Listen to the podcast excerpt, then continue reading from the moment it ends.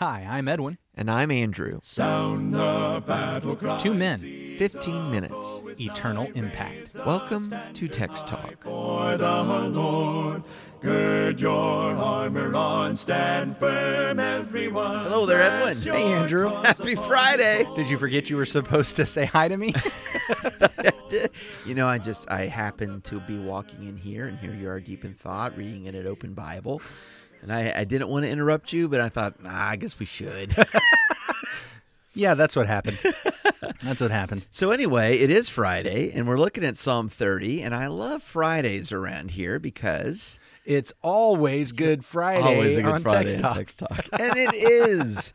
We love to see the connections, the illusions, the prophecies, the predictions about the Lord Jesus Christ in the Psalms, and we find some in Psalm 30 as well. We absolutely do. And the other reason we like Fridays on Text Talk is because, well, every Friday's a Good Friday because for us, every Sunday's Easter. That's exactly right. and we're going to be here. We're going to be here on Sunday. And when I say here, I guess I'm giving away that our production studios are actually at the building where we meet and worship God with our brothers and sisters. We'll be here Sunday. You can get all that information at christiansmeethere.org. We'd love for you to join us. And now I'm going to jump into Psalm 30. Let's do it. Psalm 30. I'm going to read from the New Living Translation. Let's see if we can find Jesus here in Psalm 30.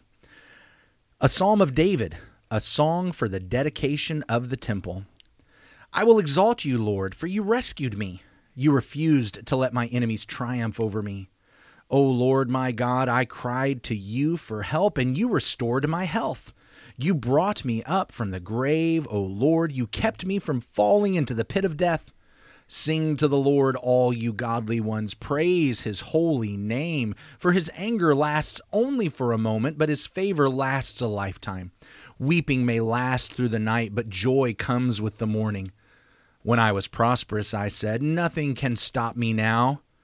Your favor, O Lord, made me as secure as a mountain. Then you turned away from me, and I was shattered. I cried out to you, O Lord. I begged the Lord for mercy, saying, What will you gain if I die? If I sink into the grave, can my dust praise you? Can it tell of your faithfulness? Hear me, Lord, and have mercy on me. Help me, O Lord. You have turned my mourning into joyful dancing. You have taken away my clothes of mourning and clothed me with joy, that I might sing praises to you and not be silent. O Lord my God, I will give you thanks forever. Mm. Forever. Thanks, God. Praise God. Yes, absolutely. So, Jesus, did you see him? I do see many echoes of Christ in this psalm. Okay. All right. I mean, One. Name- name one. I mean, just really beginning, beginning in uh, verse two and in verse three, um, talking about Lord, you brought my soul up from the grave. You've kept me alive that I should not go down to the pit or go down to Sheol. Uh, there's the allusion or the echo to the death and to the resurrection of Jesus Christ on the third day.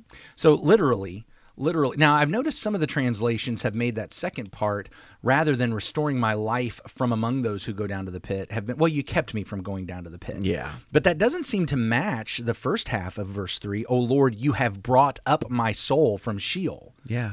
So it's, I mean, I, I don't know how you have the metaphor being you brought me back out of Sheol, but then the other half of the metaphor is you never let me get in there in the first place. Right. Right. So I, I think it's supposed to be I was in Sheol, you brought me out. Now, did that literally happen for David? Yeah, so when David is writing this psalm, of course he's writing of a of a sense, a poetic sense of this depth of despair or fear or the consequence of sin. Mm-hmm. But when we look to Jesus, it's really about death and resurrection. He died upon the cross. It's very literal. I think we can do the same thing with this psalm that Peter and Paul did with Psalm 16. They understood that, look, David said this thing, but that didn't literally happen for David. Look, I can, I can point you over there. There's, there's his tomb. His tomb is right there. right. and and he's still in it. Mm-hmm. Uh, so King David. So when David wrote this, he must have been ultimately talking about someone else. Mm-hmm. I, the, I think the same thing is true here. David. He was not in Sheol and then brought back. His life was not returned from those who go down to the pit. We could still go and find David's tomb. In fact, I will tell you, as I was preparing for this, it, it made me want to ask you a question because, you know, of the two of us, only you have been to the Holy Land. so far. And I sit here. I want to go back and, and I want to take you with in me. wondrous awe. Do they still know where the tomb of David is? they do know where the tombs of kings are. Okay. Okay, and there's actually a, a place you can stand uh, at this excavation of King David's house and look out across. Now, now I forget which valley it is, but you can look out across and see the tombs outside of Old Jerusalem where they would have laid the kings and the great wealthy people. So we know where the king's tombs were, but we don't know which one is David's. Correct. Okay. Correct. We can take you to where the king's tombs are, and we don't know which And one is fa- his, but his is there. Famous line that you'll hear all over Israel. They'll say, "And if that's not it, you can see it from here." if, it, if that's not So it, you can they see it took from us here. out there and pointed out, and you could you can see clearly the the the openings for tombs. Uh-huh, yeah, uh-huh. yeah, still in the So- rock even so after all this time. We know we know where the king's tombs are. We may not know particularly where David's is, so it's kind of lost. But the issue with Jesus' tomb is not that it's lost; it's that he's not there. Mm-hmm. It- he's mm-hmm. he's not in that tomb. We could open every tomb and we would never find Jesus.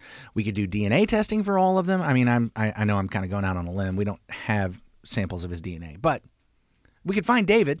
Yeah, We cannot find Jesus. What is said of David metaphorically mm-hmm.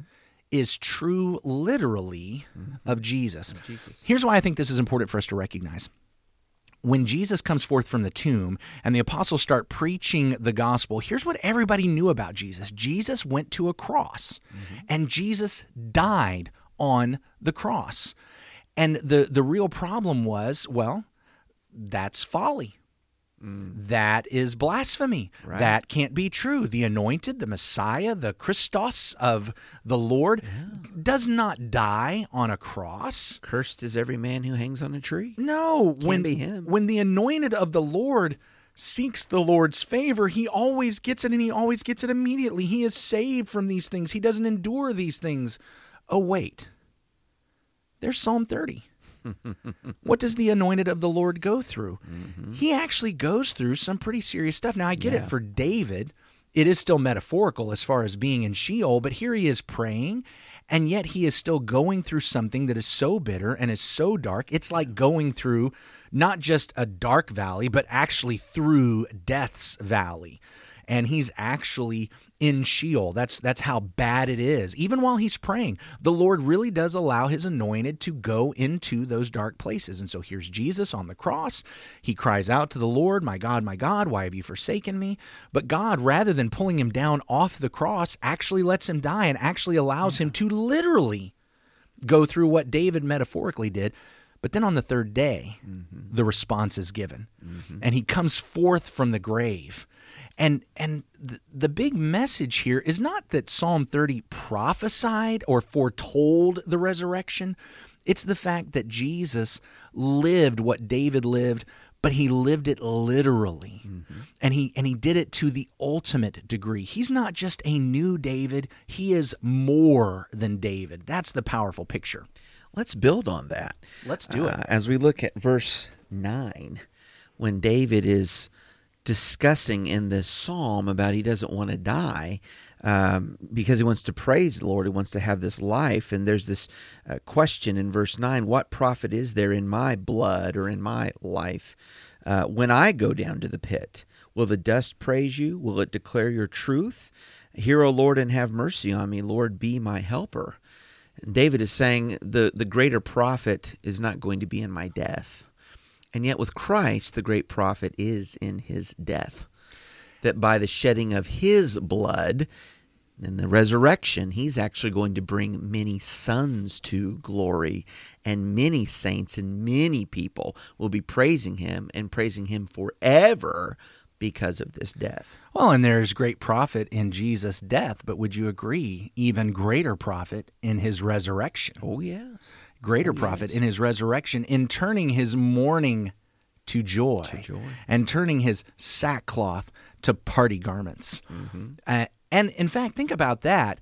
What what David says happened for him, we see happening actually for us because of Jesus. Because of Jesus. There's here are these two nights of mourning and weeping. Remember the disciples and the apostles from From that Thursday night when he was arrested to that Friday when he was executed, the mourning, the weeping, and then Sunday. Mm-hmm. And when they finally realize he's actually resurrected, the Lord has done what he only did metaphorically for David, he has done literally for the new David, for the son of David.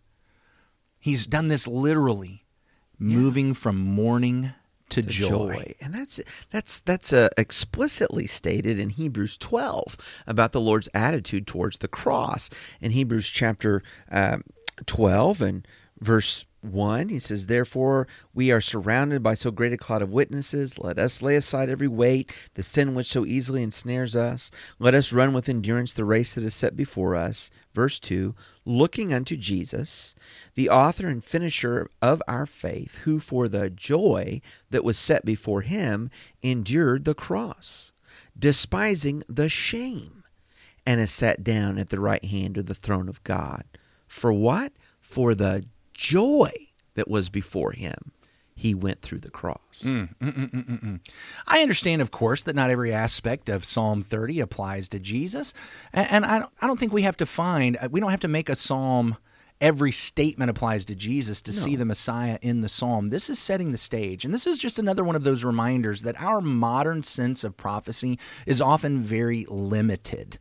Uh, my my daughter Trina recently had an assignment for her Bible class where she was supposed to go find multiple definitions from prophecy. She was supposed to ask a parent, she was supposed to ask a preacher, she was supposed to look in a secular dictionary, she was supposed to look in a Bible dictionary and come up with these different definitions of prophecy. Where, where, where did she find a secular dictionary? Merriam-Webster.com. You're ticking all this off, and I'm like, she's got access to all this stuff except for. she did. We just found that one online. Anyway, Teasing. anyway, uh, what what we most often think of prophecy is foretelling. Yeah, we do. As if prophecy is, I am telling you this event is going to occur, and when it occurs, you knows Prediction. You, you knows. prediction. You know Prediction. that it's going to happen. Uh, but prophecy actually is message from God. Mm-hmm. When God speaks, it's prophecy. If He's telling you what happened last week, it's still prophecy. If He's telling you what's going to happen next week, that's prophecy. If He's telling you what's happening now, that's prophecy. If I- it's from God. I heard it explained like this one time. We often think of it as a foretelling, but it is forthtelling. Yeah. The prophet is speaking forth God's word. And so David, because he is a prophet, is speaking from God. Not that he knows he's predicting something, mm-hmm. but he is he is setting forth the pattern for how God works with his people and with his anointed. And when Jesus goes to the cross and into the grave and then bursts forth out of the grave, mm-hmm. what we find is this pattern that his people went through again and again and again and again and again. Jesus went through, but Jesus went through it to the ultimate, literal, nth degree. And so we can trust this is the Lord's anointed. This is the Messiah. Let's surrender to him. Praise the Lord. Praise the Lord. Praise the Lord. We're so glad that you've joined us for Psalm 30 this week. Send us an email. Let us know what you're reading. Text talk at christiansmeethere.org. Text talk at christiansmeethere.org. Let's pray. Our great God and Father, we thank you for today. We Thank you for this time looking at Psalm 30. I ask your blessings upon us and upon all those who are listening, that we might appreciate this day as a gift from your hand. Like so many good gifts, we are to be thankful. We are especially thankful for Jesus Christ right now, who fulfilled all the types and the promises and the prophecies that the Psalms have for us. Lord, we just glory in him and see again echoes of his victory in this Psalm 30. And we pray, Father, that we might walk in that victory this day for your glory. In Jesus' name, amen. Amen. Thanks for talking about the text with us today. I'm Edwin Crozier, and I'd like to invite you to join the Christians who meet on Livingston Avenue in Lutz, Florida this Sunday for our Bible classes and worship. You can find out more at christiansmeethere.org. Check out our daily written devotional that goes along with today's episode. You can find a link for it in our show notes. Michael Eldridge sang all four parts of our theme song. You can get more from him at acapeldridge.com. Please remember to subscribe, rate, and review Text Talk in your favorite podcast app so others can find it and learn about it more easily. Have a fantastic day. steady, pass the word along. Onward, forward, shout aloud, Hosanna! Christ is captain of the mighty throne. I'm gonna say, but you don't take vacations from Text Talk. Uh, we're going to be here. We're going to be here. Well, that was distressing. Well, here we are kicking off, and there's a bang on the window, and somebody brings coffee. Trina, welcome to our text talk layer. Hello. Okay, now you need to leave because we're recording. Goodbye.